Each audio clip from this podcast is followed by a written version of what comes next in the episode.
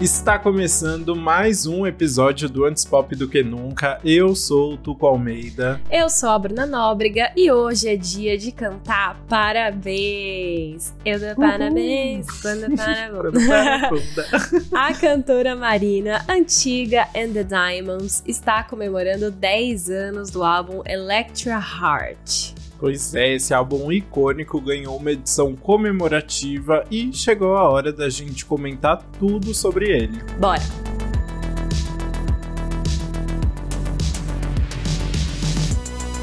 Pra quem é novo por aqui, a gente já falou sobre a Marina no episódio 12 do podcast, que é sobre o último álbum dela, o Ancient Dreams in a Modern Land.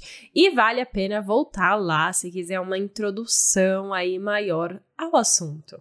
Boa, mas de qualquer forma, a Marina é uma cantora galesa de ascendência grega. O seu primeiro álbum de estúdio tinha sido The Family Jewels, de 2010, que trazia sonoridades do New Wave e do indie rock. Mas tudo mudou com a chegada do seu segundo álbum, que foi o Electra Heart, que foi lançado em 27 de abril de 2012. Exatamente 10 anos aí. Né? Olha só, muito legal. E depois do Family Jewels, a Marina começou a viajar por várias cidades dos Estados Unidos para a divulgação do álbum.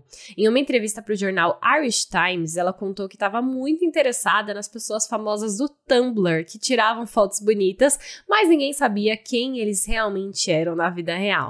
Gente, olha a loucura. Ela entrou tanto nessa pira que ela decidiu começar a tirar umas fotos em cada hotel que ela ia ou em lugar diferente, e ela ficava posando como se fosse, cada lugar ela posava como se tivesse uma persona diferente ali, revivendo muito uma estética das estrelas de Hollywood das décadas passadas. Ela tava bem interessada, tipo, na Hollywood dos anos 30 e dos anos 40, e ficava criando uns looks meio pin-up, uns cabelo loiro bem louco, assim, e aí ela se jogou nessa estética. E foi assim que o projeto começou a tomar mais forma, né? E essas personas da Marina se transformaram na representação de 4 arquétipos das mulheres da cultura popular americanas.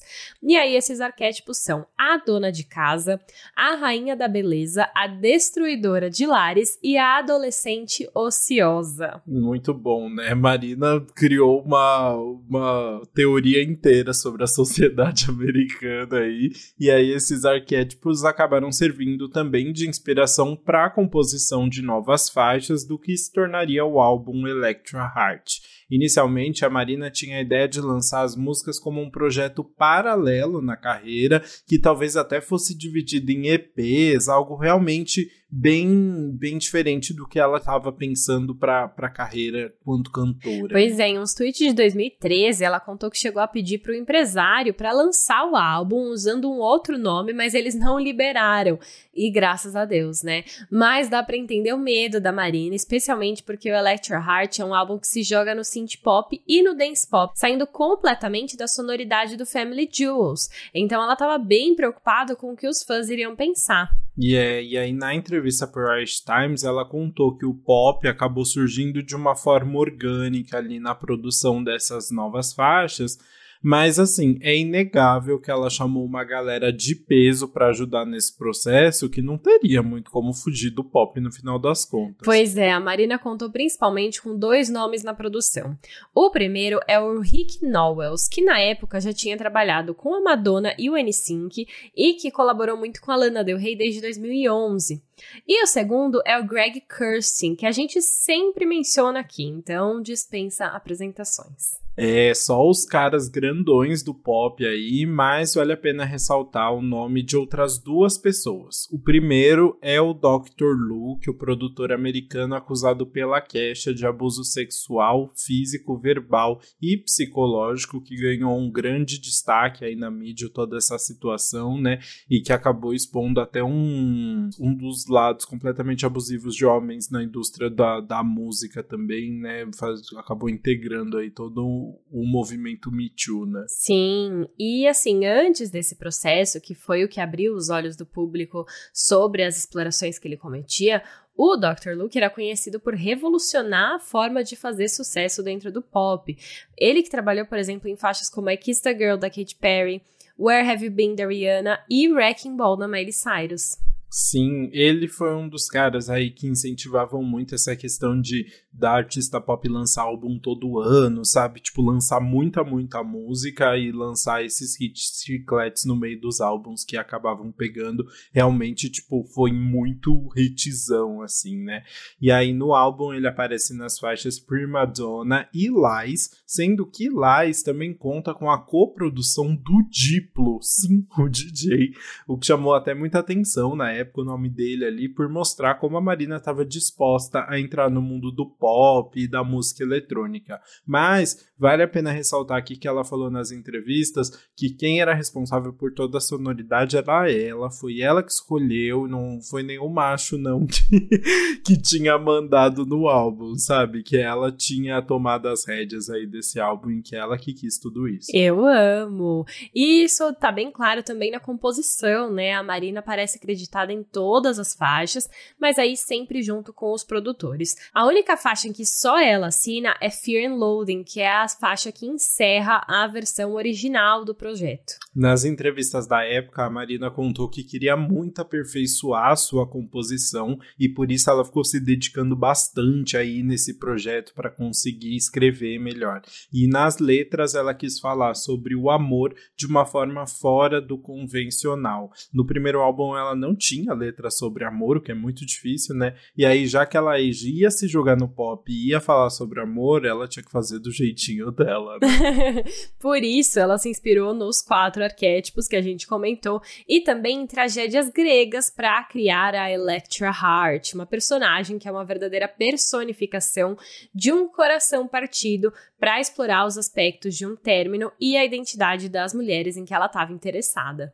Ela mesma chamou de álbum conceito justamente por sair tanto do que ela tinha criado antes, mas para quem acompanha aí a carreira da Marina ou ouviu o episódio do podcast falando sobre o último álbum, já deu para perceber como Electra Heart foi só o início para uma verdadeira etapa completamente diferente na carreira da Marina, né, que vem seguindo até hoje. E foi assim que nós chegamos na comemoração de 10 anos do álbum, em que os fãs ganharam uma edição comemorativa chamada de Platinum Blonde Edition, fazendo uma brincadeira com o loiro platinado que ela usava na época. Ai, eu me senti muito representada pela Platinum Blonde.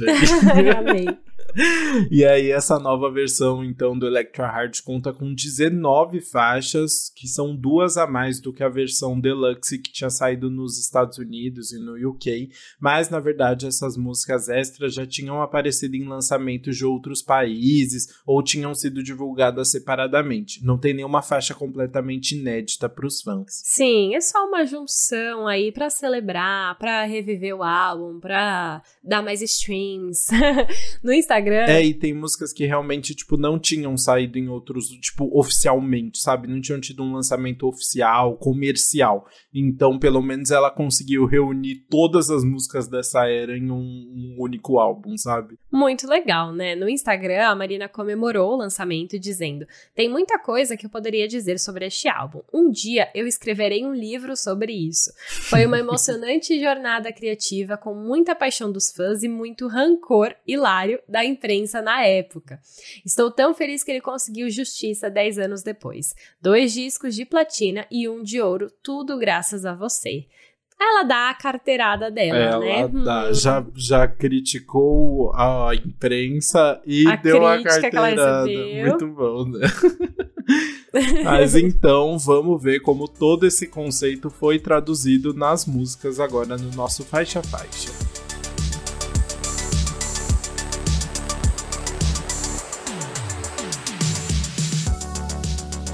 A gente vai começar então com Bubblegum Beach, que é um pop com umas pitadas aí de pop punk, que tem uma guitarra e umas baterias bem fortes no fundo e que meio que já introduz a gente a esse conceito, né? É, você quer Olivia Rodrigo, né? Eu adoro esse pop punk que aparece assim, bem na entrada.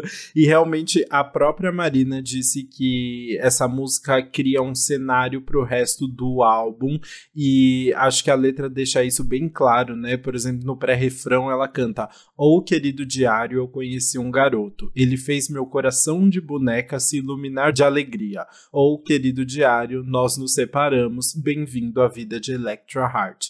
Então é realmente a música que vai mostrar aí a chegada, a criação da Electra Heart, que teve o coração partido, e aí ela sai partindo o coração de todo mundo nas próximas faixas, né? Mas é o início de tudo aí. É o epílogo? Eu nunca sei, é o epílogo isso. É o prólogo. É o prólogo? Ai, que burro, eu nunca sei.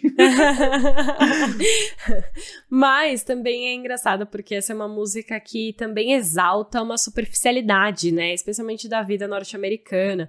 Então, por exemplo, ela fala em um trecho: a vida me deu alguns limões, então eu fiz uma limonada, o clássico, né? Mas aí ela transforma uma soda pop, aqui eu vou direto para o número 1. Então ela mesmo brinca com esse fato dela ter mudado completamente a sonoridade, ter ido pro pop, ainda puxou uma limonada, que na verdade não é um suco ali saudável, né? É um refrigerante. Então, enfim, muito divertido. É muito bom, e pop, né? Eu gosto como ela brinca com isso. Essa letra tem várias referências, tem a hora que ela fala, tipo, do bronzeado, super falso, toda hora ela faz isso em todas as letras, né, jogando uns shades pra toda a cultura americana aí, que ela claramente odeia, mas é muito legal como ela já consegue deixar tudo isso bem claro nessa primeira música, que a própria Marina diz que é inspirada na Britney Spears. A Britney é um dos grandes ícones da Marina, uma das grandes referências dela, e meio que representa essa Bubblegum Beach aí, né? Essa pessoa que tem esses dois lados. De um lado é essa boneca completamente iluminada, Bubblegum, e ao mesmo... Bubblegum, que significa chiclete, né? E ao mesmo tempo tem o lado Beach, que é esse lado, tipo, mais dark e que chega pra destruir a vida de todo mundo e tal, bem a ideia que tinham da Britney, tipo, antes de 2007, né? Então, é bem legal como ela conseguiu construir todo esse conceito para começar a história da Electra Heart. Pois é isso aí. Bom, ela vai continuar todo esse conceito e essa história na segunda faixa, que é Primadonna, que por acaso foi o primeiro single do álbum, lançado lá em março de 2012. É isso aí. E aí é legal porque, assim, a segunda faixa já mostra que a Electra Heart não vive só de quebrar corações, não. Ela também tá muito com o coração quebrado ainda, porque Primadonna é uma música ali que a Marina mesmo contou, que fala sobre tentar ser a número 1 o tempo todo, não só na carreira, né, a artista número 1, mas em todas as áreas da vida, que é algo que ela acreditava que tinha dentro de todas as mulheres. Então essa tentativa o tempo todo de ser a melhor, sabe, ter que ficar lutando o tempo todo para chegar lá. Pois é, e a Marina contou como surgiu a música, né? Ela falou que um ex-namorado chamou ela de Primadonna, que é esse adjetivo usado para mulheres excêntricas, difíceis de viver junto, que também é o título da cantora principal em uma ópera. E aí ela até falou o seguinte: ele achou engraçado eu ser uma mega rainha do drama, sempre falando amor global isso, amor global aquilo. E aí ele me chamou de Primadonna. Eu amo, mas também meio que odeio. Como dizem, você só odeia nos outros o que odeia em si mesma. Então pensei em canalizar esse tipo de personagem conhecido, mas meio indesejável, em uma música pop. Genial, né? É genial, porque é uma letra que ela tá ali claramente se cobrando muito, né? Ela canta: porque eu sou uma garota primadona, tudo que eu sempre quis era o mundo, eu não posso fazer nada se eu preciso de tudo. Então é uma letra bem irônica ali, dela falando, tipo, sendo fofa, e no fundo é I want it all, como diria Sharpay, né? E toda essa, na verdade, essa letra que claramente, assim, é de uma mulher que está exausta de ter que ficar buscando tudo, né? Vem embalada numa música pop super levinha, né? Um pop com uma batida mais eletrônica ali, especialmente no refrão, tudo bem, bem levezinho. Ela tá cantando de uma forma bem descontraída, mas falando sobre essa luta dela para ser essa pessoa número 1, e ainda ser lida como a excêntrica, que é esse título de Primadonna é muito usado para as cantoras pop, né? elas, por quererem controlar a própria carreira, quererem fazer porque ela quer, muitas vezes são lidas como excêntricas, como pessoas que são difíceis de trabalhar, como megeras, né? Aqueles termos absurdos para uma mulher que, tipo, só quer fazer o que ela quer, né? E aí ela traz isso de uma forma bem irônica. Pois é. E aí agora eu queria que você aproveitasse para falar sobre uma parte, um verso dessa música. Eu vou citar o verso e você vai dar detalhes sobre ele, tá? Tá. Ela fala assim, eu sei que eu tenho um ego grande, mas eu não sei porque isso é uma grande coisa. Enfim, não sei porque isso é uma grande coisa. Em inglês é I know I've got a big ego, I really don't know why it's such a big deal though. Agora vai. Exato. E aí, como esse podcast também não é só cultura, também é exposição, eu sempre cantei essa música falando o último verso ali, tipo, falando Why such a big dildo? E eu ouvia dildo mesmo, tipo, dildo, e não dildo. Né? Tipo, parece. Até você falando muito. Agora é um pouco difícil de se separar, vai. Ouvindo a música com calma, dá pra ver que é dildo. Mas parece dildo, não tem jeito. E aí, sinto muito, Marina, confundi bastante e faz muito sentido. Porque eu não sabia, não prestava atenção na letra. E aí ela ficava falando de such a big dildo, né? Tipo, um dildo tão grande. E aí eu não entendia. Mas depois eu fui pesquisar a letra e fez um pouco mais de sentido. Muito bom, adorei essa exposição gratuita aqui. Muito obrigada por compartilhar. Obrigado, não precisava.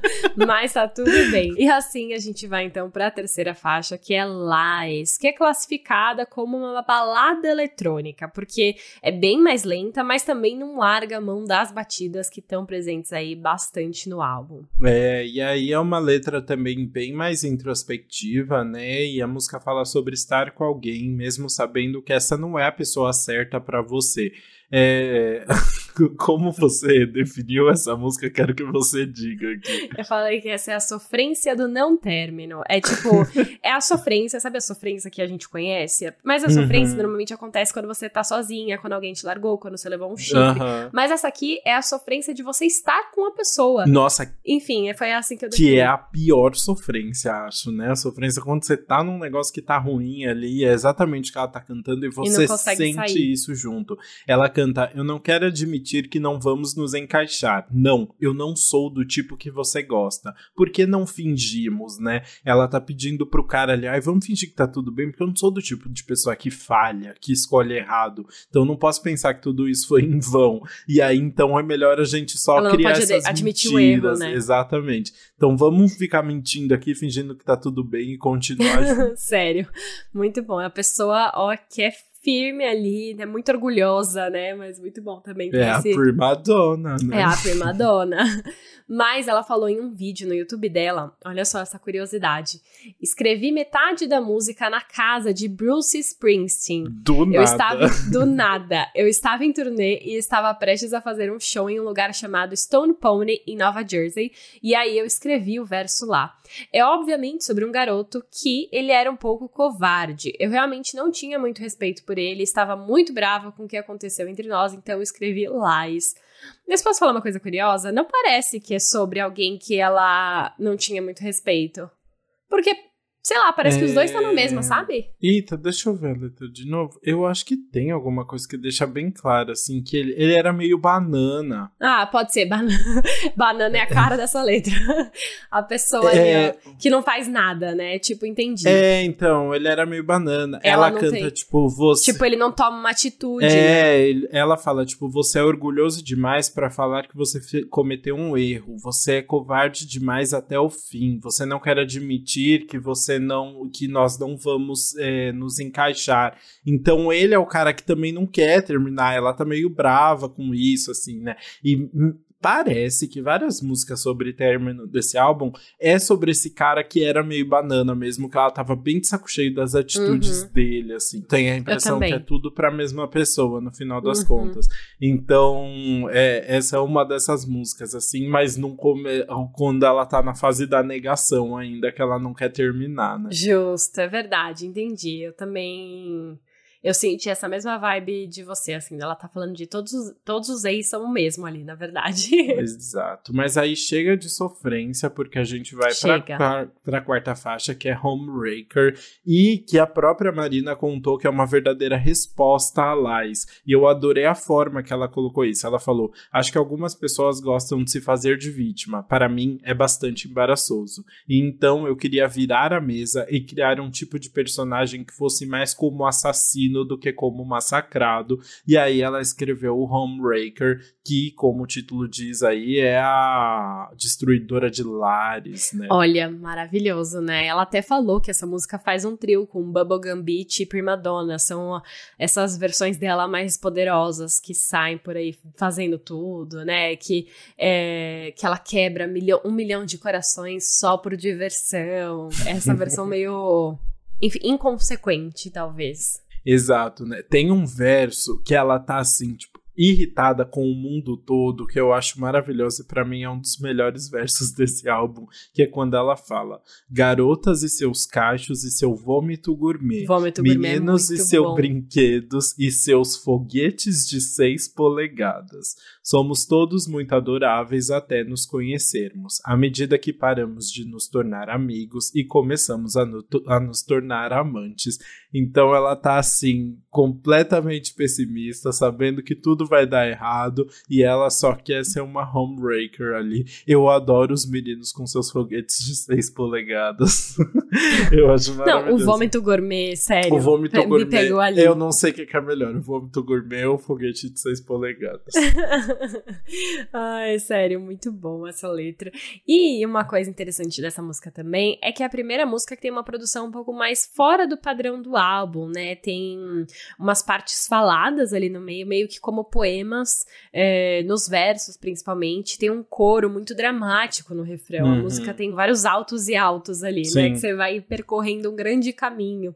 E uma coisa que eu queria chamar a atenção dessa parte dos poeminhas, parece que ela até muda o sotaque na hora de fazer essa parte. Ela fala com um sotaque mais britânico, mais fechado. Mas, enfim, sonoramente é muito gostoso de ouvir.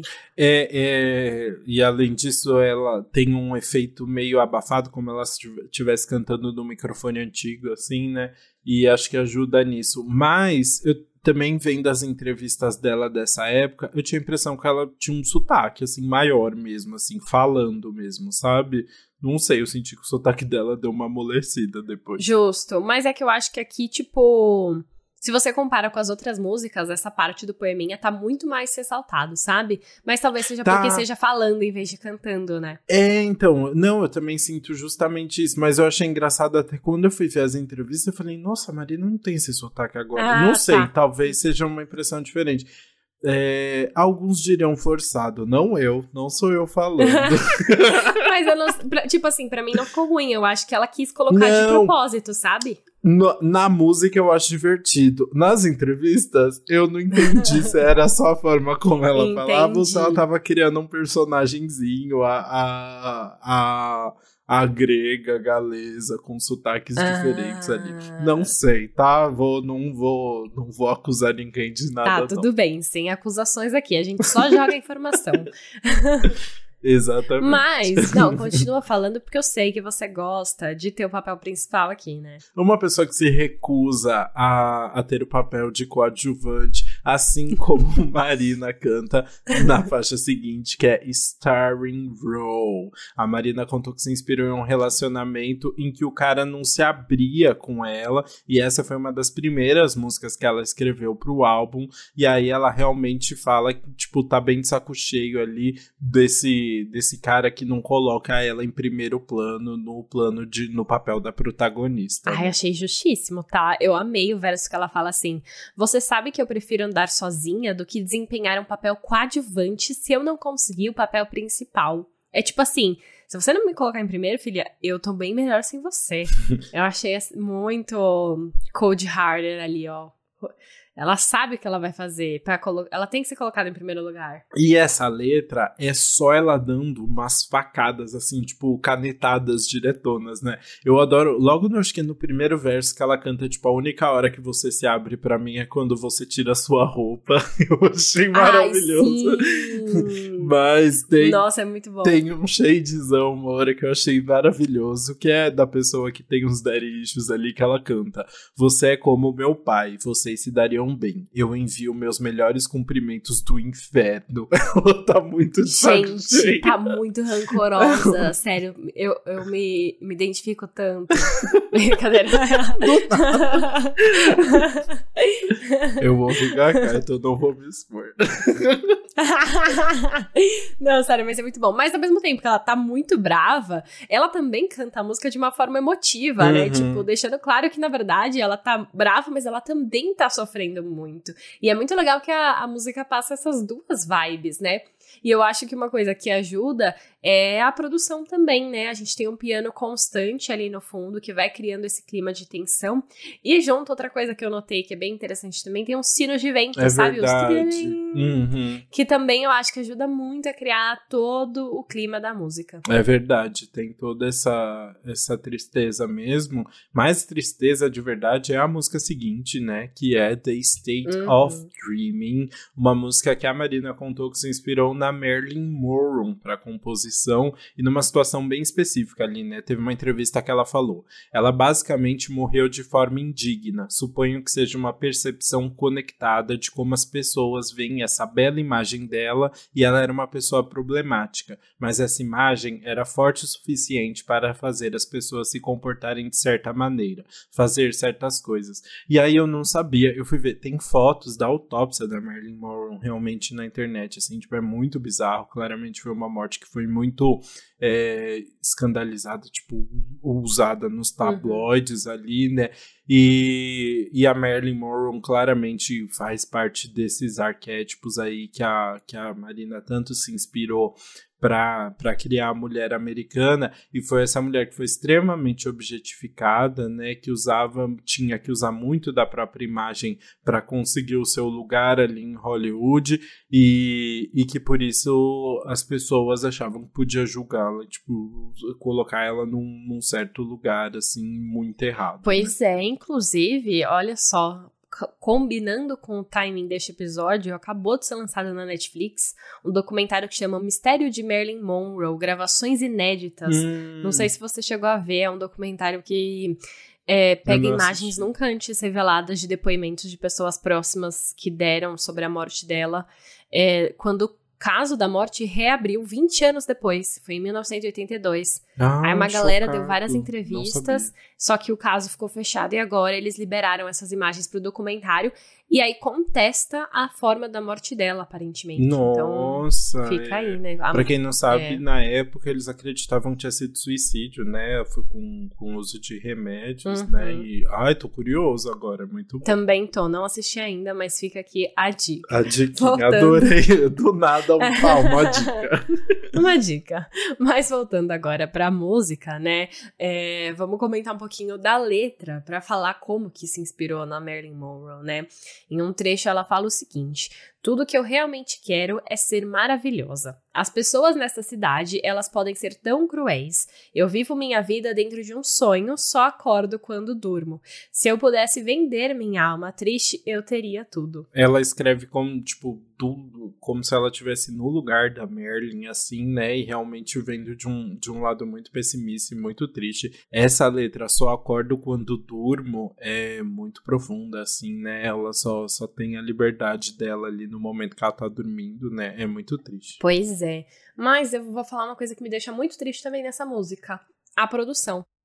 Nossa, eu achei um desperdício de potencial. Você não gosta? Porque ela começa com uma balada, aí ela ganha um tom de musical no pré-refrão, ela cresce de uma forma meio dramática e grandiosa, assim, sabe? Inclusive numa parte que a Marina canta "My Life is a Play", né? Minha vida é uma peça. Só que aí no refrão, ela vira um pop com uma batida bem chiclete, que pra mim é muito normal. Sim. Tipo, pra mim perde todo o poder da música. Uhum. Juro, pra mim, se ela tivesse mantido essa balada, esse tom de musical do pré-refrão, seria uma música muito mais grandiosa. Eu, sinceramente, eu gosto, assim. Eu entendo o que você tá falando, porque você sai um pouco da letra, né? São tantos elementos ali, porque do nada vira um popzão, e ela tá cantando essa letra super trágica num popzão, que você se descola um pouco desse drama todo. Ao mesmo tempo, eu gosto disso. Eu acho que é a Marina criando, tipo, o drama em cima desse pop, assim como criaram muito pop em cima dos dramas da Marilyn Monroe, sabe?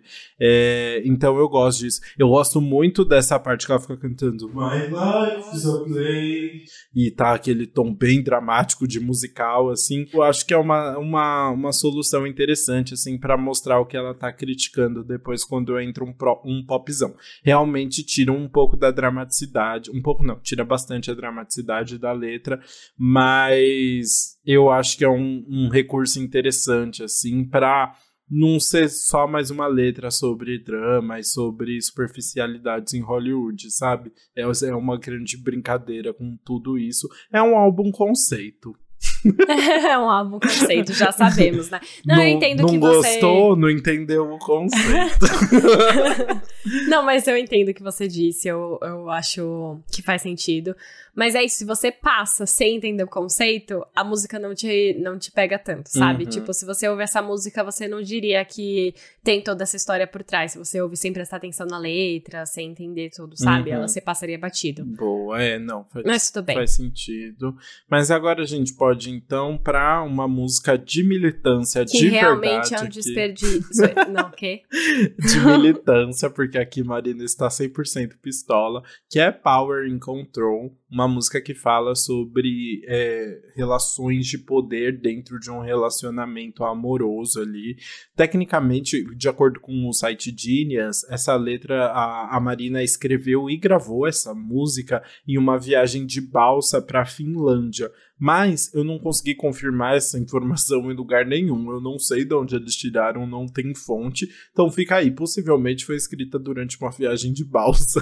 Mas gente, sério? O que isso muda? Nada, mas eu achei legal de comentar. Não, pra Finlândia, sério, se isso for real, é a coisa mais aleatória do mundo.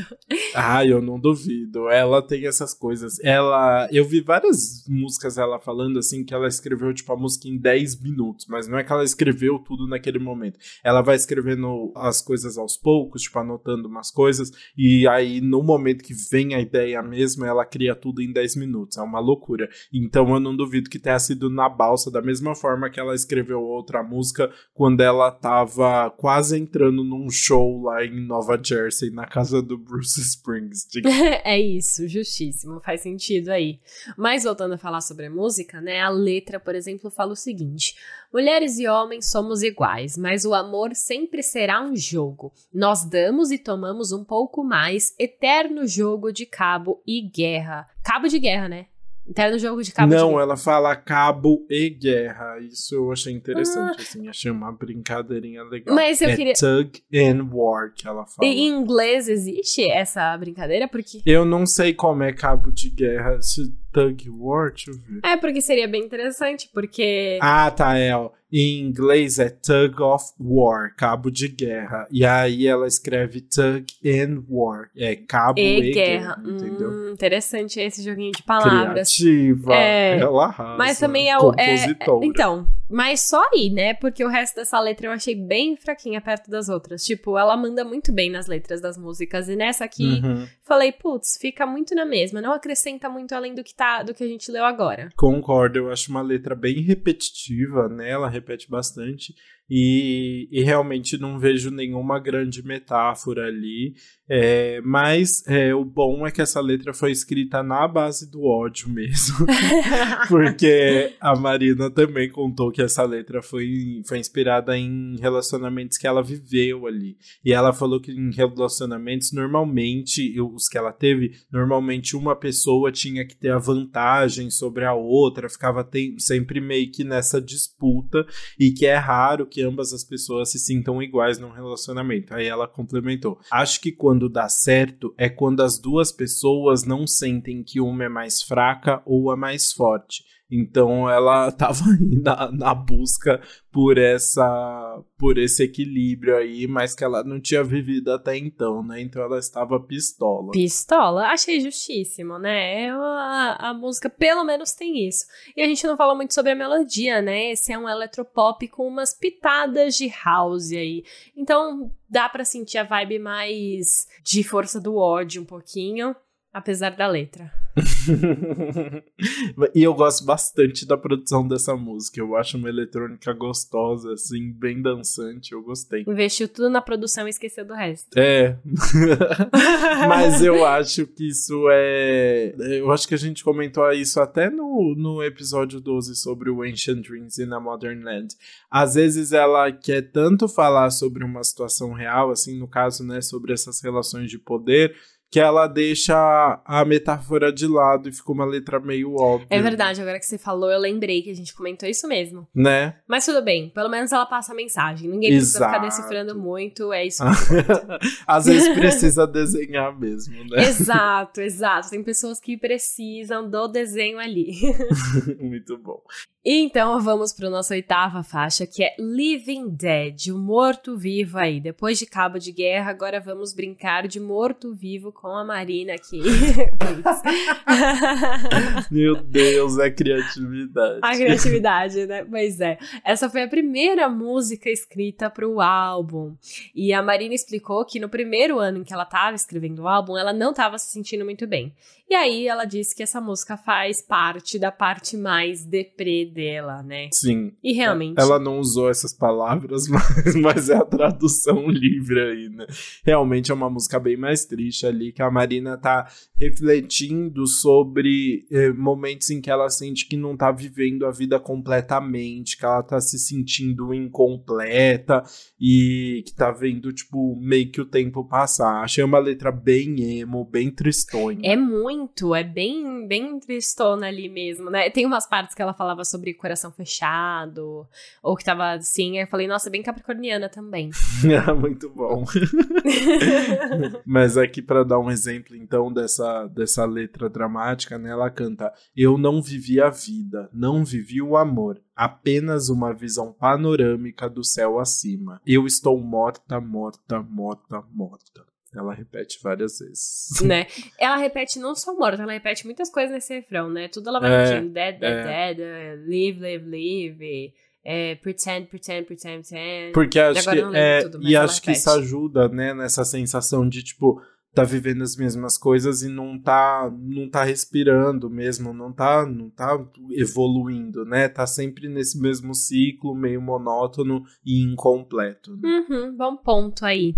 E eu acho que a próxima música complementa bem essa mensagem, né? A nona faixa, Teen Idol, verdade. Que é muito sobre a juventude. A Marina conta sobre como ela queria ter vivido outras coisas na juventude dela. Você sabe... que é legal, quando eu vi o título Teen Idol, vendo músicas como Bubblegum Beach e tal, eu fiquei muito imaginando que ela ia contar, tipo, de uma visão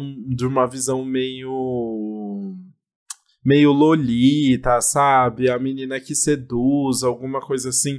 E não, é uma música que vai pra um lado completamente diferente, né? Ela canta, tipo, queria ter sido uma rainha do baile lutando pelo título, em vez de ter 16 anos e queimar uma bíblia, sentindo super, super, super suicida.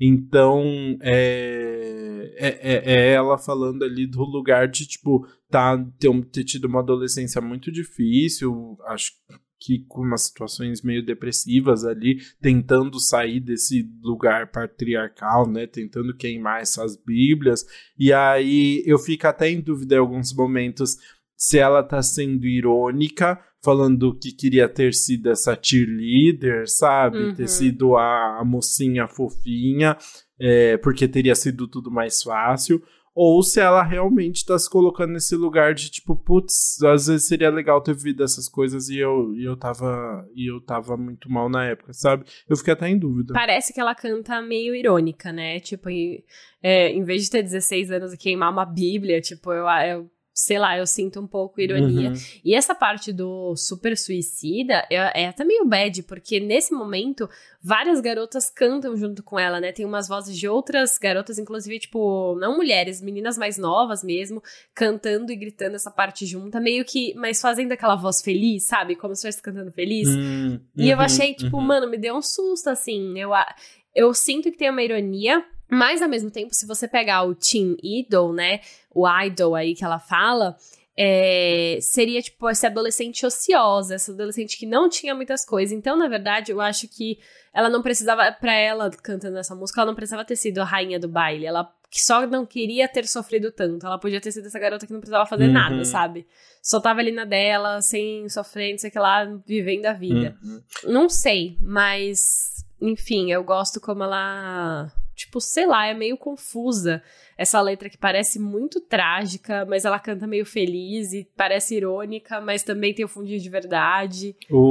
Então, só pra, explicando a semântica aí, né, quando você fala teen idol, parece que você tá falando de idol, tipo de ídolo, né, de ser um ídolo teen, essa pessoa exemplar, mas o idol aqui tá escrito como I-D-L-E, que seria essa palavra para falar da pessoa ociosa, o adolescente que não faz nada, que tá sempre dentro de casa, né? Então ela faz a brincadeira com as duas palavras. A história de como surgiu esse título foi bem interessante. A Marina contou que teve a ideia a partir de um desfile de um designer chamado Ashish Gupta, que é um dos designers favoritos dela, e aí na coleção da época ele tinha um moletom que era todo rasgado e estava escrito Teen Idol dessa forma, como tá o título da letra.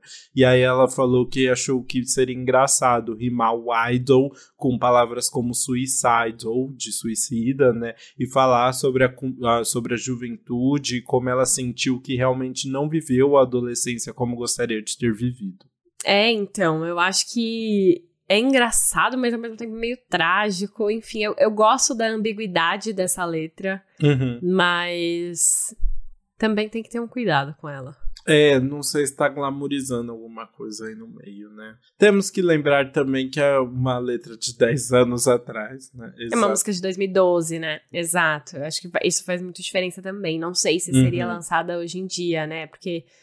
Enfim, tem que ter um cuidado a mais. Mas você fez uma provocação que eu vi aqui nas anotações legais sobre o que também é esse teen idol, né? Você trouxe um pouquinho, você falou um pouquinho, né, dessa diferença de idol, que pode ser o idle ou pode ser o idol com OL ali no final. E aí eu fiquei até pensando nessa ambiguidade do título mesmo, né? Ela falando que queria ser essa adolescente que não faz nada, mas também trazer o teen idol que ela queria ser e se tornou, né? Essa ídola de adolescentes. Ela que se agora tornou, ela né? Ela concretizou, né? Isso é interessante de pensar. Ela realmente virou uma teen idol depois, né? Exato, mas um pouco diferente.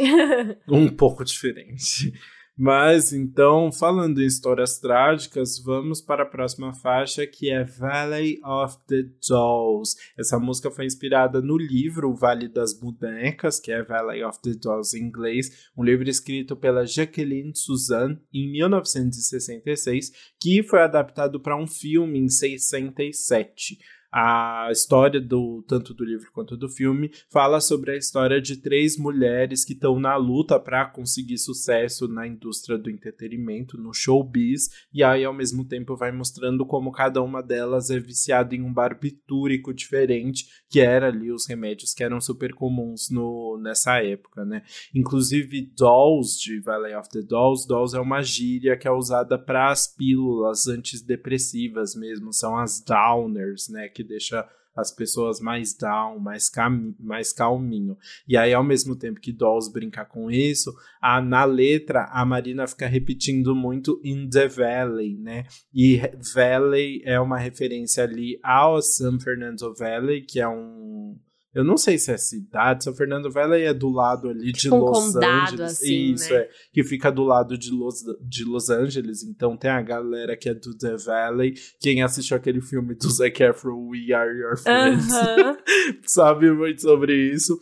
E ao mesmo tempo, as garotas típicas de Los Angeles ali são chamadas de Valley Girls, né? Então, quando ela tá falando in the Valley, ela tá falando também obviamente, sobre Los Angeles. Olha só, né? Eu tava fazendo uma pesquisa aqui, porque você falou do filme do Zac Efron, que fala de San Fernando Valley, mas eu lembro de San Fernando Valley, eu acho que é de A Nova Cinderela, da Hilary Duff. Sim, também, sim, né? Da Hilary Duff. Eu lembro muito. Também. Enfim, várias referências. Eu adoro aí. Esse filme. Eu ai, amo que também. Saudade. Vamos reassistir. Vamos. Mas falando das letras, da letra agora então, né? Essa é uma música diferente do que a gente viu agora há pouco, da Marina sendo bem direta, que é muito das metáforas, né? Uhum. Então aqui ela fala, no Vale das Bonecas dormimos, tem um buraco dentro de mim, convivendo com identidades que não me pertencem. Então ela fala sobre o brincar com bonecas e a criação de bonecas ao mesmo tempo ali, né? É, enfim... É uma letra cheia de metáfora, que você tem que parar pra prestar atenção e entender, né? Nossa, eu achei uma letra muito legal, porque nessa primeira frase, né, no Vale das Bonecas dormimos, parece muito que ela tá falando da questão dos barbitúricos, né, que tomando nesse vale desse monte de antidepressivo, as pessoas dormem do tanto de remédio que tomam pra tentar preencher esse grande buraco que tem dentro delas, né? Ao mesmo tempo, quando ela fala essa parte do convivendo com identidades que não me pertencem, lembra muito essa questão dela ter criado essas identidades, esses arquétipos que ela incorpora no álbum inteiro, né? Ter criado a Electra Heart, e ao mesmo tempo é justamente o processo de brincar com boneca, né? Você tá convivendo com essas identidades que não são suas, mas você cria histórias para essas bonecas e cria vidas mesmo, e personagens, assim. Então ela linka, acho que lindamente, assim, o ato de brincar com a boneca, né, que a boneca vem cheio de estereótipos da Barbie, da mulher perfeita, e como você recebe, as mulheres recebem isso desde da infância, né, com o fato, com toda essa busca pela indústria da perfeição das mulheres e o uso de remédios que vem com essa busca pelo do vazio que tudo isso traz, né? E ela falou que justamente ela queria representar muito esse vazio que as pessoas têm com essa música e como tentam preencher isso desde a infância em Los Angeles, assim. Achei uma letra muito bonita. Nossa, tô chocada com essa interpretação. Eu fiquei aqui... Meu Deus! Não, uma semiótica que sai, menina. Não, e assim, ó, vamos completar, porque o que acrescenta mais em tudo é que aí a produção se encaixou muito bem com a letra, né? Uhum. A música passa essa vibe meio misteriosa que combina com a letra, até na forma, enfim, que ela canta, mas assim, você consegue visualizar esse vale das bonecas enquanto ela canta. Só de ouvir ela cantar, você já se imagina nesse lugar fictício aí, com todo mundo reunido. Ela canta mais grave, assim, né? E aí fica... In the valleys, in the dolls, we sleep. E aí você vai meio que dormindo junto, assim, né? É bem nossa, legal. Sim. Exato, senti muito isso. Muito bom. E aí depois, então, de denunciar o Vale das Bonecas, Marina vira na cara de todo mundo e fala hipócritas na próxima faixa em Hypocrites. Eu não sei falar essa palavra. Como fala? Eu acho que é Hypocrites mesmo, Hypocrites. É, que na verdade é uma palavra inventada, porque o título é uma combinação de realmente hipócritas, que é Hypocrites.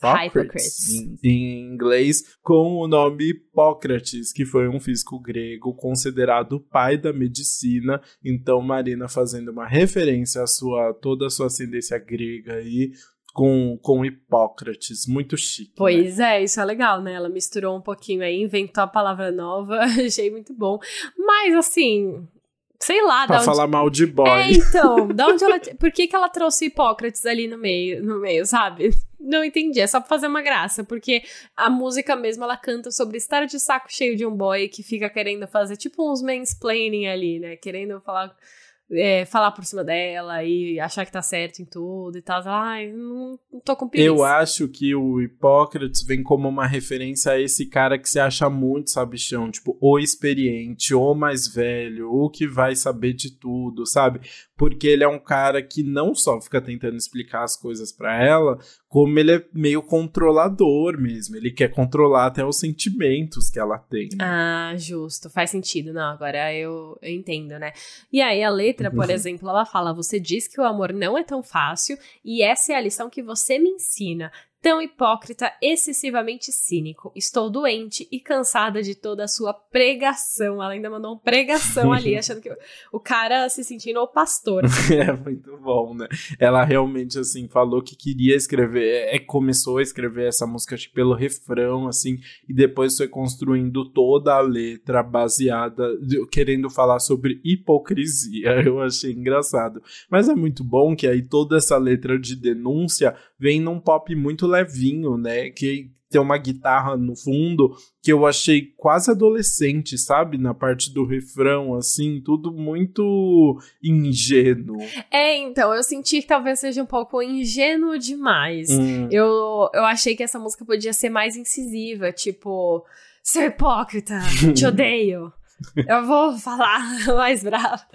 Enfim, uma música mais forte aí pra mostrar esse saco cheio dela mesmo, sabe? É, até porque eu acho que é uma música que acaba, na produção, acaba contrastando completamente com a faixa seguinte, que é Fear and Loathing, que é a última música do álbum original, né? Fecha o álbum original, que é uma música muito mais calma, assim, ela tem uns sintetizadores mais etéreos, com a voz da Marina bem em evidência, e que traz uma carga emocional muito forte pro final do álbum ali, que dá um susto, né, assim, de repente, tá, então agora a gente vai falar sério. É, nossa, sim, essa música é muito isso, né, e eu acho que reflete em tudo.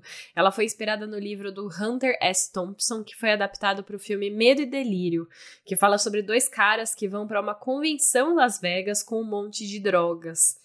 E aí a Marina falou que escreveu essa música sozinha no quarto dela em Londres e foi um momento de virada pra ela, querer começar a trabalhar mais com outras pessoas, sabe? Foi ali que ela percebeu, eu acho que, assim, eu consigo fazer isso sozinha, mas talvez seja legal ter ajuda aqui. Exato, ela até falou assim num comunicado de divulgação, ela escreveu que essa música era sobre ver o lado bom das pessoas, começar de novo e se libertar de velhos ideais. Ela até falou assim numa entrevista que ela foi o momento dela parar de ser bitter, de ser amarga, assim, né? Que era o momento dela realmente, tipo, voltar a procurar, tipo, outras relações, assim, que é um pouco do processo que ela conta no álbum mesmo, né, de libertação, essa redenção da Electra Heart, né, de agora ela poder estar livre pra amar novamente, conhecer novas pessoas. E aí ela canta: agora eu vejo pela primeira vez, não há crime em ser gentil, nem todo mundo quer te ferrar, talvez sim, apenas talvez, eles só queiram te conhecer. É, então, e aí a letra complementa um pouquinho isso, né, dessa redenção. Fala: e agora chegou a hora, baby, você não precisa viver sua vida com medo, o céu está limpo do medo. É uma redenção meio repentina ali no álbum original, né, assim, do nada, ela tá, né, ali, ela ainda tá com raiva do boy na música anterior e do nada ela não tem essa redenção. Mas que bom que tem, né? E que bom que a gente tem as outras faixas pra comentar agora, pra continuar vendo a história da Electra Heart. Pois é, mas assim, demora pra chegar na próxima, né? Demora, porque a música... Gente, a música vai e vai e vai. Você acha que vai acabar? Não, acabou. A música tem 6 minutos, tá? E aí você acha que a música terminou? Não, tem uma gravação da avó grega dela cantando em grego uma música tradicional da cozinha ali em Atenas, e a avó dela tá cantando em grego, e é uma gravação muito ruim, tá? É uma gravação que você nem consegue entender, parece que é um monte de cochicho, assim.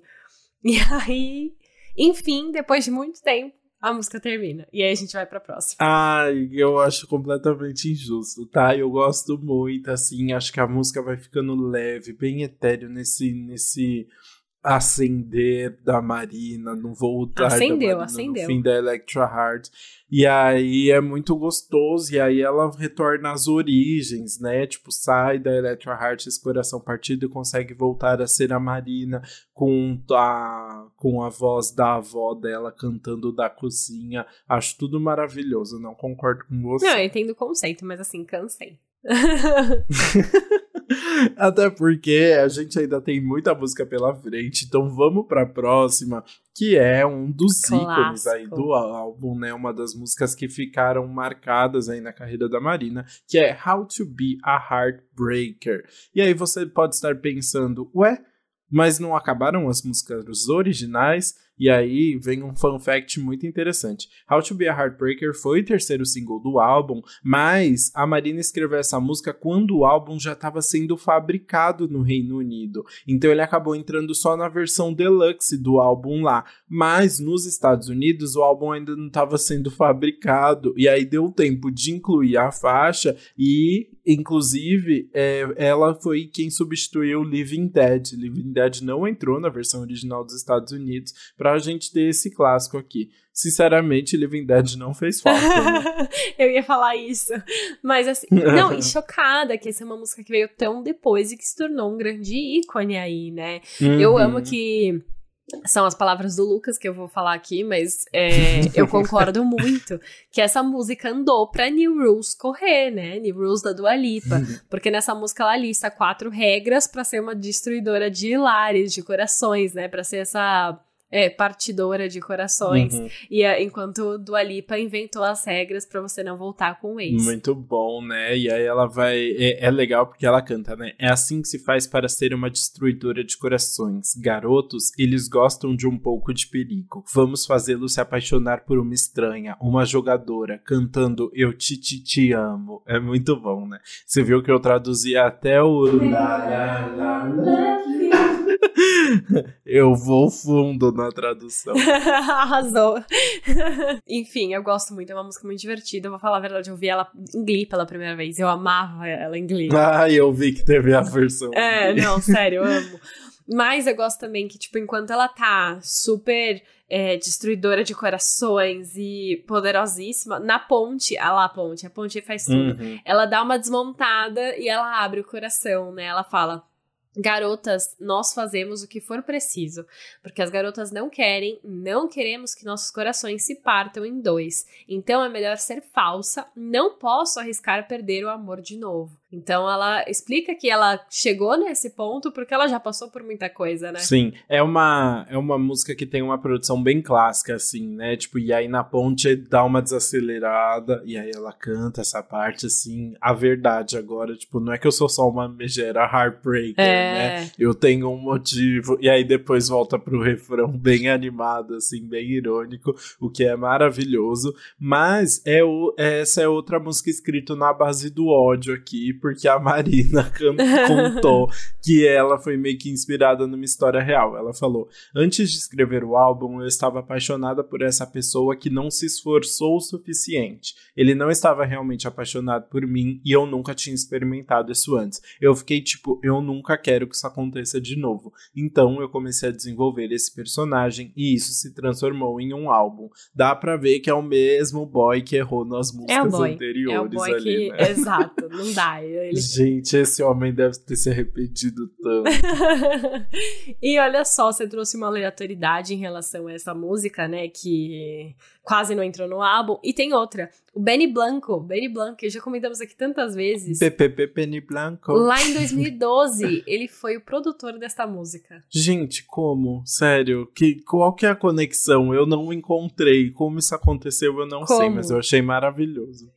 Pois é, também. Assim como é o clipe desta música maravilhoso também. Gente, com ela no vestiário masculino, tomando banho com um monte de boy. É maravilhoso esse clipe, sério. Super divertido. Outro clipe icônico pra que Lil Nas X pudesse correr também depois. Então, ou seja, realmente marcou uma era aí essa música, não à toa. É uma das músicas mais conhecidas aí da Marina até hoje. Né? Pois é, no show dela no Lollapalooza, a galera gritando a plenos pulmões. Ela cantou? Cantou How to Be a Heartbreaker. Ai, Ah, não que dá, ótimo. Né? Essa música com certeza tava lá. Inclusive, várias do álbum agora, enquanto eu ouvia, né? Eu lembrava, ah, essa aí ela tocou no show, essa aí ela fez um Remember. Muito apesar bem. De ter sido um show principalmente sobre o Ancient Dreams in a Modern Land, né? Uhum. Teve alguns TBTs aí no meio também. Muito legal. E aí, depois, então, de uma música que fez tanto sucesso, vamos para uma que eu teria escondido bem fundo na fanbase, assim.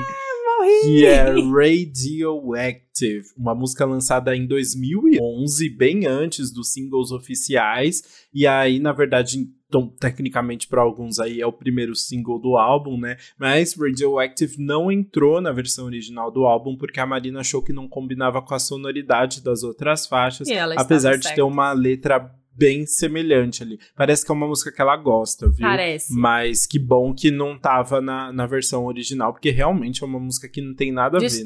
Inclusive, a produção dessa faixa é do Stargate, aquele time de produtores de Los Angeles, que trabalha muito com hip hop, com R&B, que trabalhou com um monte de artista grande que a gente já comentou aqui. Pois é, mas é engraçado que eles trabalham muito com hip hop e R&B, e essa é uma faixa que é balada real oficial, né? Mano, é a bateção aqui, é bem eletrônica, ela é eletrônica ao máximo. A gente já viu algumas referências durante o álbum eletrônico, mas aqui eu acho que é o auge. Ah, não, eles trabalham com hip hop e R&B, mas assim, tipo, hoje em dia não, né? Eu acho que sempre foi muito expandido, tipo, inclusive eles assinam a produção de Girl From Real, né? O single da Anitta também. Então, eles passeiam bastante pelo pop aí. Eu acho que só as referências originais deles vêm aí do hip hop, do R&B, depois do trap, né? Justo, mas enfim, tem bastante eletrônico aí no meio, mas também deixa a música bem datada, eu acho. Né? Ah, eu achei super, assim, achei uma música com cara dos anos 2010, assim, com música de balada mesmo. E que nem faz mais sentido hoje. Exato, eu concordo muito. Mas falando aí sobre o tema, né? Essa música foi escrita durante um período em que a Marina estava em Nova York e ela disse que se apaixonou pela cidade. E ela contou que tava rolando aquelas ondas de calor de Nova York, sabe? E aí a música... Que chega, tipo, a 40 graus, assim, aquelas coisas de louco. E aí a música faz uma comparação com o corpo dela estar tão quente perto do boy que ela fica radioativa. Gente, sério, mais datada que a produção só essa letra, porque não faz nem sentido ela falando meu coração é o que? Ela fala uma coisa bizarra, assim. Nada faz sentido muito nessa letra, assim, realmente não chama a mínima atenção essa letra pra mim. Eu tô até pegando porque é muito bom. Ela fala, meu sangue é radioativo, meu coração é nuclear. Realmente, assim, Marina, por que, amiga? Não, tudo bem, pelo menos ela não colocou na versão principal. Ela reconheceu que não daria. Não rolaria, isso é verdade. Então a gente vai pra nossa 15ª faixa, que é Sex Yeah, que é a música que tem sexo no título, mas não é a música de sexo deste álbum. Na verdade, é uma música de militância, tá? Em que ela pede pra questionar os padrões de gênero impostos. Ela tá bem assim, querendo disruptiva nessa música, né? Ela canta, questione o que a TV lhe diz, questione o que uma estrela pop vende para você, questione a mãe e questione o pai, pergunta boa e pergunta ruim. Ela quer quebrar com tudo ali, e aí, mas o que é realmente irritante na letra é que ela quer criticar a hipersexualização também das mulheres na indústria e tal, né? E aí, pra isso, ela fica repetindo... fica uma voz repetindo, né? Sex o tempo todo, né? Tipo, sex, sex, sex. No começo e no final da música. E no meio também. E eu achei isso bem irritante, assim. Foi outra música que, pra mim... Nossa, que rancoroso. Você tá o bitter. É porque entrou nessa duplinha aí que realmente, assim, eu falei, gente, eram músicas bem descartáveis, que tava na versão deluxe, mas eram músicas que realmente foram excluídas do álbum por um motivo, sabe? Sim, de fato, mas eu gosto de uma coisa nessa música, tá? Que eu acho muito boa. O quê? A letra, ela fala o seguinte, se as mulheres fossem religiosamente reconhecidas sexualmente, não precisaríamos sentir a necessidade de mostrar nossos ativos para nos sentirmos livres. Muito bom. E aí, só que aí, em inglês, essa parte é we wouldn't have to feel the need to show our assets to feel free. Ou ativos é assets. Só que ela fala S.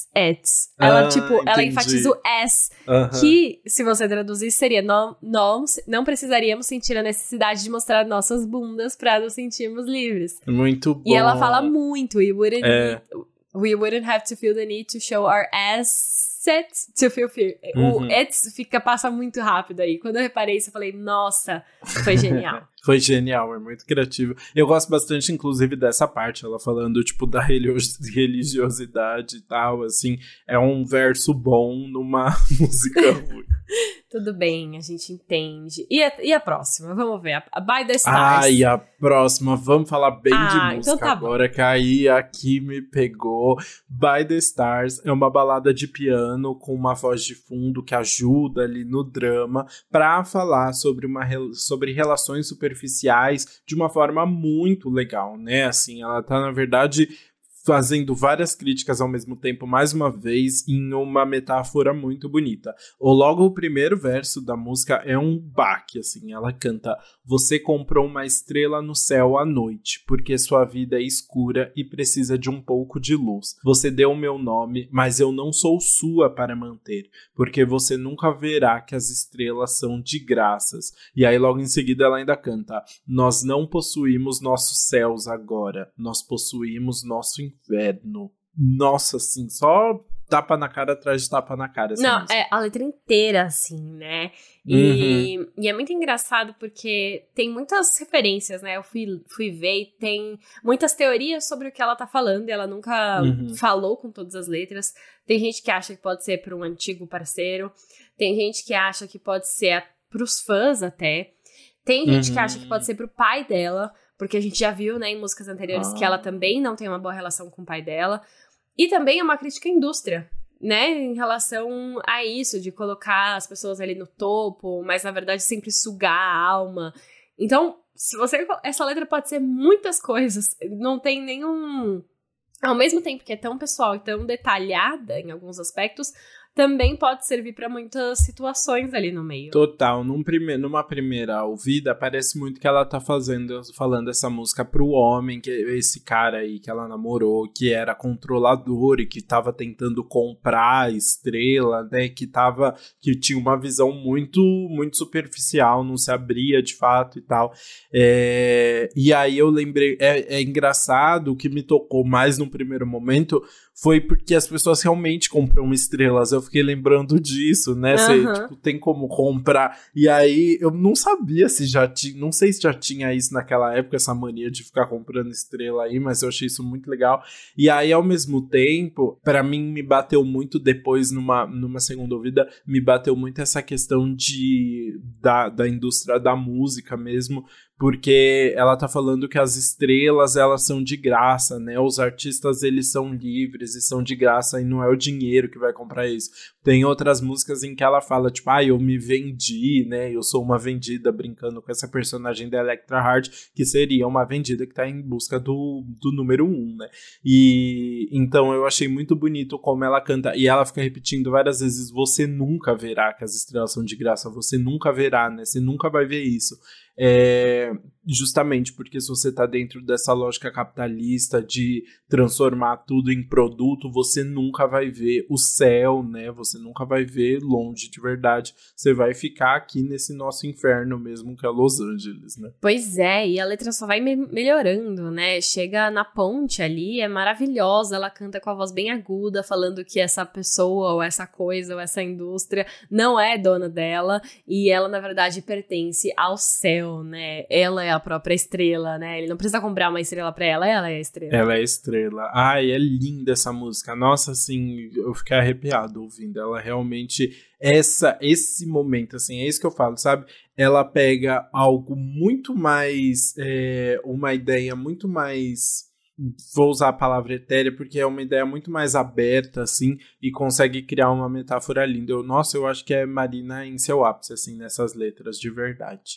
Mas agora, então, vamos para uma letra muito mais divertidinha e muito mais leve, que é Lonely Hearts Club, o clube dos corações sozinhos, que representa ali um momento em que a Electra Heart está com medo de ficar sozinha para sempre e decide criar um clube dos solitários. Ela vai juntar todo mundo que está com o coração partido e que não consegue entrar em um relacionamento para ficar todo mundo junto e não se sentir tão sozinha assim. É muito divertida essa música. Eu achei muito divertida também, sério. Eu achei que é uma música que passa essa...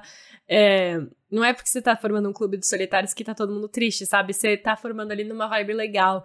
Ela fala na letra, inclusive, o amor nunca será para sempre. Sentimentos são como o clima. De janeiro a dezembro, você quer ser um membro? Tipo assim, ó, já estamos sozinhos mesmo, vai ser o ano inteiro. Janeiro a dezembro, não tem tempo aqui, porque a gente nem tem perspectiva de futuro. Exato. E aí ela chama as pessoas pra entrarem junto. Não legal. Tem nem chance, é o ano inteiro, né? Não tem pausa aí pra namorar. É bem divertida. E aí essa letra, então, é envolvida ali por uma batida eletrônica bem pesada, que em alguns momentos parece até meio estourada, assim, né? Você não ouve muito bem. Ela quase se sobrepõe à voz da Marina em alguns momentos. E aí, mais pro final, começa a ter uns cortes, assim, na letra, umas travadas, uns barulhinhos que lembra barulhinho de videogame, assim. A minha sensação era, sabe quando você tá entrando na balada, que você tá vendo aquela luz piscando muito forte, assim, o volume tá muito alto, e por um segundo você pensa, meu Deus, eu já tô cansado, o que é que eu tô fazendo aqui, assim. Eu senti que essa música é isso, essa confusão de coisas que te assusta num primeiro momento. Nossa, é muito boa essa definição, mas é muito engraçada, porque eu, tipo, eu ouvia e eu não conseguia ficar parada, eu queria me mexer ouvindo essa música, sabe? Me dá uma sensação que boa. Que legal. Tipo... Que delícia. Sim, passa uma sensação legal, isso é bom. Legal, e aí a gente vai continuar, então, completamente com os olhos fechados para o amor na faixa seguinte, que é EVOL, que é a primeira... Não precisa traduzir pra mim, não precisa, eu já entendi. Porque eu traduzi porque EVOL é love e escrito de trás pra frente. E aí, como a gente sabe que a Bruna não trabalha muito bem com siglas ali, com o jogo de palavras. Foi uma vez... Mas a verdade é que eu não tinha percebido logo de cara que EVOL era love, eu demorei. Então foi pra mim, na verdade. A exposição necessária. Obrigada, agradeço. Esse aqui eu reparei, muito tá? Desculpa, então, amiga, quis te puxar junto e não funcionou. Mas agora a gente entra então oficialmente nas músicas do Platinum Blonde Edition. São músicas que a gente já conhecia, né? Esta, por exemplo, foi enviada em um e-mail para os fãs no Valentine's Day, no dia de São Valentim de 2013, mas é uma música que nunca foi lançada comercialmente, então é agora que os fãs finalmente vão poder ouvir no Spotify, botar aí no repeat. Mas fica a dúvida, será que você quer colocar no repeat? Eu acho... Essa pode, né? Eu acho essa faixa bem divertida, assim. Não, essa pode. Vou fazer essa pergunta pra ela. Ela tá meio de saco cheio do amor, né? Ela tá meio preocupada, assim, com o amor, falando como o amor pode ser um sentimento turbulento, né? E aí ela faz umas brincadeiras nas letras. Tem uma hora que ela até cita o Romeu falando, gente, que forma horrível de morrer, alguma coisa assim, né? E aí depois ela canta, é preciso apenas duas pessoas solitárias para foder o amor e torná-lo mal. Leva apenas uma gota do mal para foder duas pessoas bonitas. Então ela realmente, assim, tá completamente... Tá de saco cheio. De saco cheio do amor ali. E aí, mas o que mais foi marcante pra mim é que eu achei uma música bem inspirada no pop, tipo Lady Gaga, assim, dessa época 2011, porque é um refrão bem chiclete e ela fica soletrando L-O-V-E numa voz meio abafada, assim. Achei tudo bem época The Fame Monster ali da Lady Gaga, sabe? Não, é engraçado você falar que você reparou muito nisso. Eu não associei direto com a Gaga, mas eu também prestei muita atenção na produção da música, né? Ela é uma produção cheia de bateria e eu senti que é meio dark, assim, pra combinar com essa letra de não aguento mais o amor, sabe? E você falou da voz abafada, eu defini a voz como arrastada e arranhada também. Então eu acho que, enfim, muitos adjetivos pra definir essa voz que dá uma abafada, também arrasta, dá uma arranhada, tudo pra trazer essa vibe um pouco mais dark aí. Meio de balada, é uma música bem de balada, assim, né, mas que tem essa carinha, achei assim, de mais She's So Crazy, sabe? É, justo. Mas, enfim, eu acho que o resultado acaba sendo... Não, acaba sendo bom. Com certeza melhor do que a próxima. Ai, polêmicas. Vamos entrar em polêmicas, porque nós chegamos na última faixa desse álbum de 19 faixas. Eu nem acredito. Finalmente, nem eu acredito que chegamos aqui. Chegamos na faixa que é a faixa título do álbum. Existe. A faixa título do álbum não entrou no álbum. Ela existe, Electra na verdade, Heart. Electra Heart não foi nem... Ela não foi uma música que nem foi trabalhada pela Marina direito. Só ganhou um clipe depois que a Marina fez meio que, tipo, uma história contada em clipes com todas as faixas. Mas não entrou em nenhuma versão aí do álbum até agora. Essa é a primeira vez. Porque Electra Heart foi lançada como um single do um DJ chamado DJ Beta Trax, que é o, na verdade, o nome dele é Timothy Nelson, e aí ele escreveu e produziu a música junto com a Marina, e ela entrou como um feat, na verdade, nessa faixa, apesar de ter sido tudo junto ali, né, mas foi uma música que foi lançada por ele, tecnicamente, e depois ela lançou um clipe também, então foi meio que uma confusão, mas é a primeira vez, então, que entra num disco da Marina. Justo, agora entendi. Esse é um eletrônico raiz, né, com umas batidas mais industriais. Ela fala o seguinte na letra: podemos voltar ao início, onde o Santo Padre deixou sua marca, luzes, elas me cegam. Gostei dessa parte, luzes, elas me cegam, porque as batidas industriais, pra mim, ó, me deixam surda.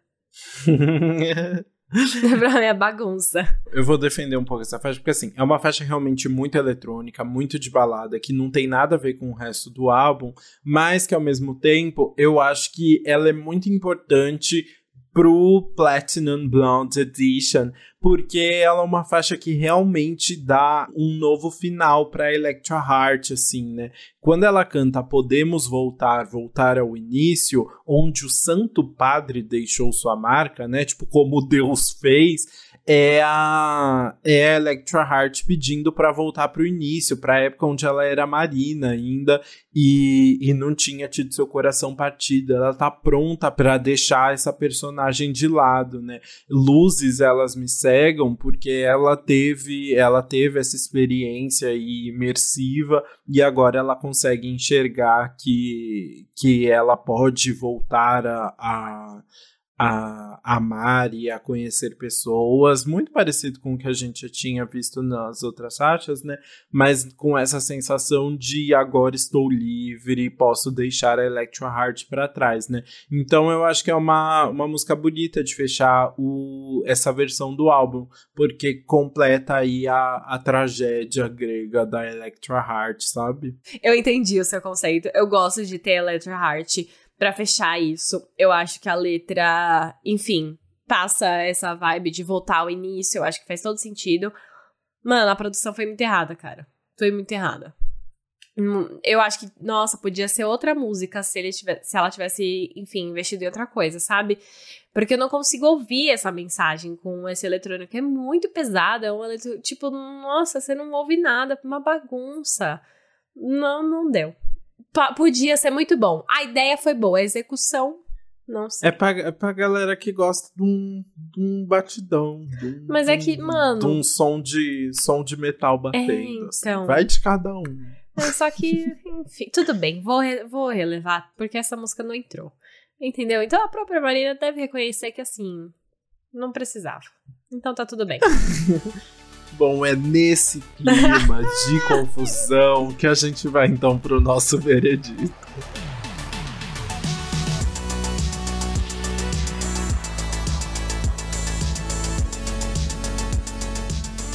Bru, você quer começar contando qual música você vai pular? Porque assim... Tem graça, né? A gente falou mal de algumas, mas acho que teve uma aqui que se sobressaiu, né? Não, tipo, eu queria... É que eu fiquei assim, será que eu vou ir pra minha óbvia? Eu vou, né? Eu falei tão mal, vou pular outra música. Vou pular Electra Heart mesmo, que eu não entendo. Mas talvez, ó, vou ser bem honesta. Talvez eu precise escutar mais vezes. Não deu tempo de ouvir muitas vezes ainda, porque, né, o álbum de 19 músicas, a gente tá... gravando já logo, tipo, foi muito rápido essa gravação, não deu tanto tempo de ouvir muitas vezes, mas eu não me pegou, pra mim não passa mensagem, Pensa assim, ó, mano, é a faixa título do álbum e ela não foi colocada no álbum. Isso tem um motivo. Tá claro ali, entendeu? Pra mim é óbvio que se a faixa título do álbum não entrou no álbum é porque tem um motivo por trás. E aí, tá aí. É óbvio, é não abrir. Tá bom, justo. Eu não vou argumentar. Fala. Olha, assim, eu vou... A minha óbvia seria Radioactive, mas eu não vou falar essa porque eu já falei muito mal já. Outra música que eu vou pular aqui é Living Dead. Pegando das músicas originais do álbum. Acho que Living Dead, eu não entendo, na verdade, o porquê dela tá nesse álbum. Porque é uma... Ela vai pra uma discussão tão diferente das outras, assim. É ela falando sobre não tá completa e sobre meio que, tipo, ficar se sentindo meio que uma morta-viva ali. Não tem uma metáfora. É ela repetindo que tá morta e que tá living dead, dead, dead várias vezes. Sem nada muito original, eu realmente não entendi. Não é à toa que a famosa filler, né? A música que tá ali pra encher nesse espaço, não é à toa que foi trocada por How to Be a Heartbreaker na versão americana, assim, né? Realmente é uma música que eu não vejo sentido em ouvir mais vezes. Não me trouxe nada de muito novo e muito criativo, não. Justo. A minha que eu vou ouvir no repeat dessa vez, eu fiquei pensando muito, ainda não sei, eu acho que, enfim, tenho que absorver um pouquinho mais desse álbum, mas eu fiquei pensando que uma música que eu quero ouvir mais vezes, porque eu quero entender, eu quero entrar a fundo dela, é Teen Idol. Eu acho que é uma música que me provoca muitos sentimentos, assim, confusos, mas também interessantes, me instiga. Eu queria entender mais dessa letra, queria entender se ela tá sendo irônica, se ela tá falando a verdade, esses altos e baixos que ela passa. Eu gosto dessa produção que é meio feliz enquanto tá falando de uma coisa trágica. Enfim, me instiga ao ouvir mais. Por isso eu acho que essa vai ser minha música no repeat. Que legal, achei uma discussão aí interessante. Como ela disse em Primadonna, né, se te incomodou em alguma coisa é porque tem que estudar aí, né? Eu achei muito legal. Bom, no meu caso eu vou numa óbvia dessa vez, que é Homebreaker, porque não é uma música que foi single, mas é uma das primeiras músicas que eu conheci da Marina, e realmente eu acho uma música tão divertida, assim, essa coisa dela ficar falando como uma grande madame inglesa, assim, eu acho tudo muito engraçado, ela sendo, tipo, no ápice da ironia dela, assim, não é uma música que tem uma letra muito criativa, nada muito profundo, mas é ela incorporando essa personagem, assim, dessa mulher que destrói lares e que eu acho que compõe bem, assim, esse lado, um desses arquétipos aí que ela quis criar. Então é um lado mais afetivo, com uma produção que eu acho que é realmente muito forte, muito eletrizante, assim, tem uma energia muito forte, que ela canta muito bem. Ah, justíssimo. Essa aí é, enfim, escolha certeira, né? Tem umas músicas aí que realmente são muito boas. Eu acho, vamos falar agora, então, antes da gente entrar nisso, vamos falar o que a gente achou do álbum de forma geral, né? Eu acho que eu prefiro começar pra você me acrescentar depois. Porque aí eu consigo resumir e você vem com mais detalhes.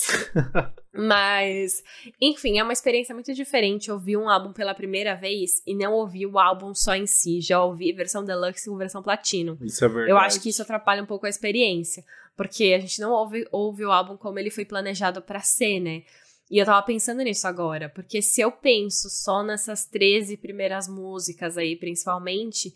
Pra mim é um álbum muito bom, pra mim é um álbum que é muito fechadinho, eu amo o conceito desse álbum, dá pra ver que é um álbum conceito, mas é um álbum conceito que poucas músicas exigem tanto, assim, muitas músicas você consegue entender, mesmo que seja pouco, assim, mesmo que você não entenda tudo, você consegue sentir um pouquinho da mensagem dela, e eu gosto como as músicas são casadinhas ali, tem uns pops, mas as letras são profundas e pessoais ao mesmo tempo. É um álbum que, enquanto eu tava ouvindo ali pela primeira vez, eu já tava, nossa, eu acho que é um álbum que eu gostaria de ter ouvido em 2012, que pena que eu não ouvi antes, sabe? Mas é claro que aí quando você junta uma Platinum Edition, é um álbum que é feito pra fãs, né? Aí a gente pode somar quantas músicas forem necessárias, que os fãs que estão aqui desde 2012, que vão ouvir o álbum depois de 10 anos, eles querem ouvir o máximo de músicas que ela colocar ali no meio. E aí, filha, pode fazer que nem Taylor Swift, colocar 30 músicas no mesmo álbum, que os fãs vão ouvir. Então, eu acho que a gente não pode levar tão em conta na hora de analisar essas músicas extras, porque se elas, de fato, elas não foram colocadas ali no álbum por um motivo, sabe? Mas agora, numa edição comemorativa de 10 anos, vai, tá? Faz sentido. As pessoas querem ouvir coisas novas que, na verdade, são antigas, querem ouvir tudo no Spotify junto ao mesmo tempo. Então, eu acho que tá tudo bem. E... enfim, Electra Heart a gente releva, porque é só essa música extra que entrou aí. Não, realmente, eu concordo com você, assim, é muito interessante a experiência também de ouvir um álbum depois de 10 anos, sendo que é um álbum que acho que marcou muito a carreira de uma cantora, assim, né? Foi um álbum que realmente definiu, por um lado, a Marina realmente se tornou um ícone pop com esse álbum, né? Ouvindo, por exemplo, Ancient Dreams in a Modern Land, a gente vê muito do Electra Heart lá, né? Assim, as críticas continuam, a ironia continua. Eu acho que a Marina acertou muito com esse álbum, ganhou uma repercussão muito maior e ela manteve muito dessa essência depois, o que eu acho muito incrível. Realmente, eu acho que é um álbum que tem muitos acertos, tem muitas músicas boas, mas é um álbum que também tem músicas muito desnecessárias já na versão original, e que realmente a versão Deluxe e agora a Platinum Blonde Edition não entrega muito mais, assim. Eu acho que tá bem resumido, tirando How to Be a Heartbreaker, que não entrou na versão original UK ali, outras faixas realmente não complementam muito. Ao mesmo tempo, eu acho muito legal, assim, acho legal de ressaltar. Muito incrível como a Marina consegue, durante uma viagem aos Estados Unidos, começar a analisar os arquétipos das mulheres e cria a própria tragédia grega a partir dessas histórias, assim. Acho tudo isso muito bonito, muito poético, e ela faz isso muito bem, reunindo todo, né, a cultura da família grega com essa fixação que ela tem por Hollywood, ao mesmo tempo fazendo com uma visão muito crítica de tudo aquilo, não só reproduzindo tudo, né? Então eu acho que é um trabalho que realmente criou espaço para Marina dentro da música pop, e também mostrou um novo lado da cultura pop, fazendo comentários sobre Madonna, né, porque é uma música pós-Madonna, pós-Britney, pós-Gaga, que consegue beber de toda essa fonte e ao mesmo tempo fazer as críticas que ela faz, assim. Acho tudo muito bonito, assim. Nem todas as músicas são incríveis, mas com certeza o álbum como um todo foi bem marcante. Ai, arrasou. Você acrescentou muito bem aí. E eu acho que a gente... acho que a gente, então, conseguiu comemorar os 10 anos do Electra Heart com muitos comentários. Sim. E agora podemos ir para o nosso quadro anti-single do Que Mal Acompanhado. Tudo.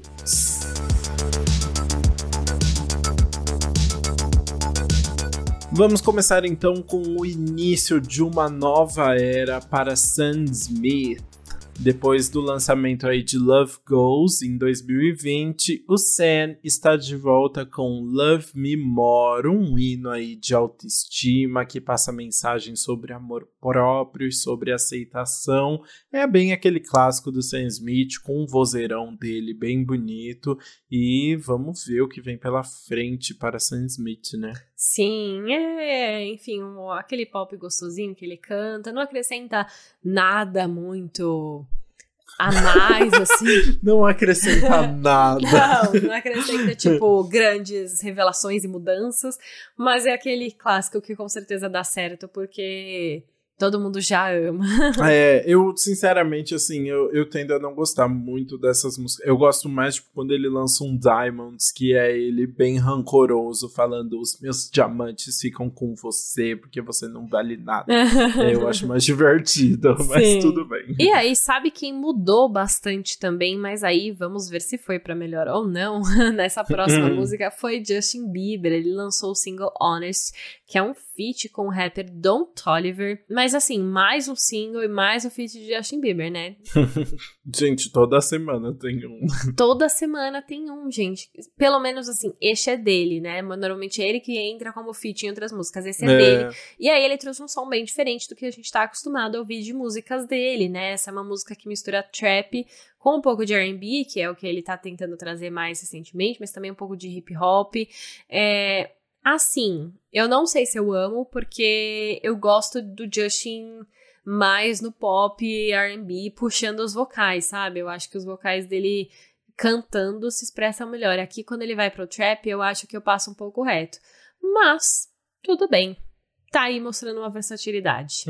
Gente, quando eu acho que o Justin vai fazer uma pausa, vai tirar umas férias assim, ele aparece com um feat novo. É uma loucura esse menino. Ele não para. Ele não para.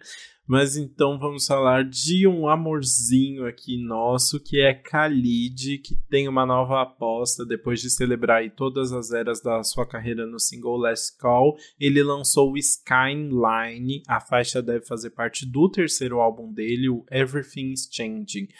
Skyline é um R&B pop, com uma voz dele bem macia ali, uma batida mais animada. A era rap chega pra todos, não é mesmo? A era rap chega pra todos, até o clipe reflete isso, né? O clipe é todo feliz, colorido, eu fiquei muito interessante. Muito bom, e aí então provavelmente poderemos ouvir Skyline ao vivo, porque Khalid vem fazer show aqui no Brasil nos dias 23 e 25 de junho, muito em breve, e eu estou aceitando ingressos. Se alguém tiver um a mais aí, pode me dar. Justíssimo, se tiver dois então... É isso. Bora. Pro último single, eu achei legal a gente trazer uma música que não é nova, mas ganhou uma nova versão. The Wanted lançou uma nova versão de Gold Forever, uma música que tá no álbum deles Battleground, de 2011, mas a música agora ganhou, entre parênteses, For Tom, né? Porque a música foi relançada em homenagem ao antigo membro do grupo, Tom Parker, que morreu há um mês, no dia 30 de março, devido a um tumor incurável no cérebro. Ele descobriu em outubro do ano passado, ou de 2020, acho. Mas, enfim, tratou bastante, cuidou, mas, enfim, e acabou falecendo recentemente. E isso abalou todo o grupo, né? Desde que a notícia dele veio à tona, o grupo se reuniu, eles relançaram o álbum, fizeram show.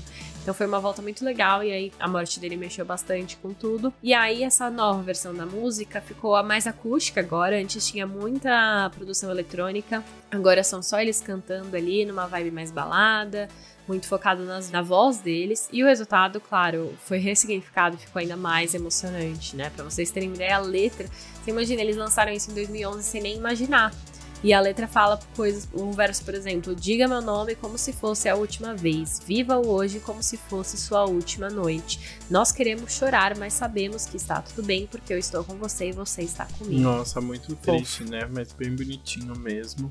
E assim, então, terminamos mais um episódio do Antes Pop do Que Nunca. Muito obrigado para quem ouviu até aqui. Foi um episódio longo, com muitas faixas. Então, espero que vocês tenham curtido. E contem também pra gente o que vocês acharam, então, nas redes sociais. A gente é @AntesPopDoQueNunca no Instagram e no TikTok. E Antes Pop Podcast no Twitter.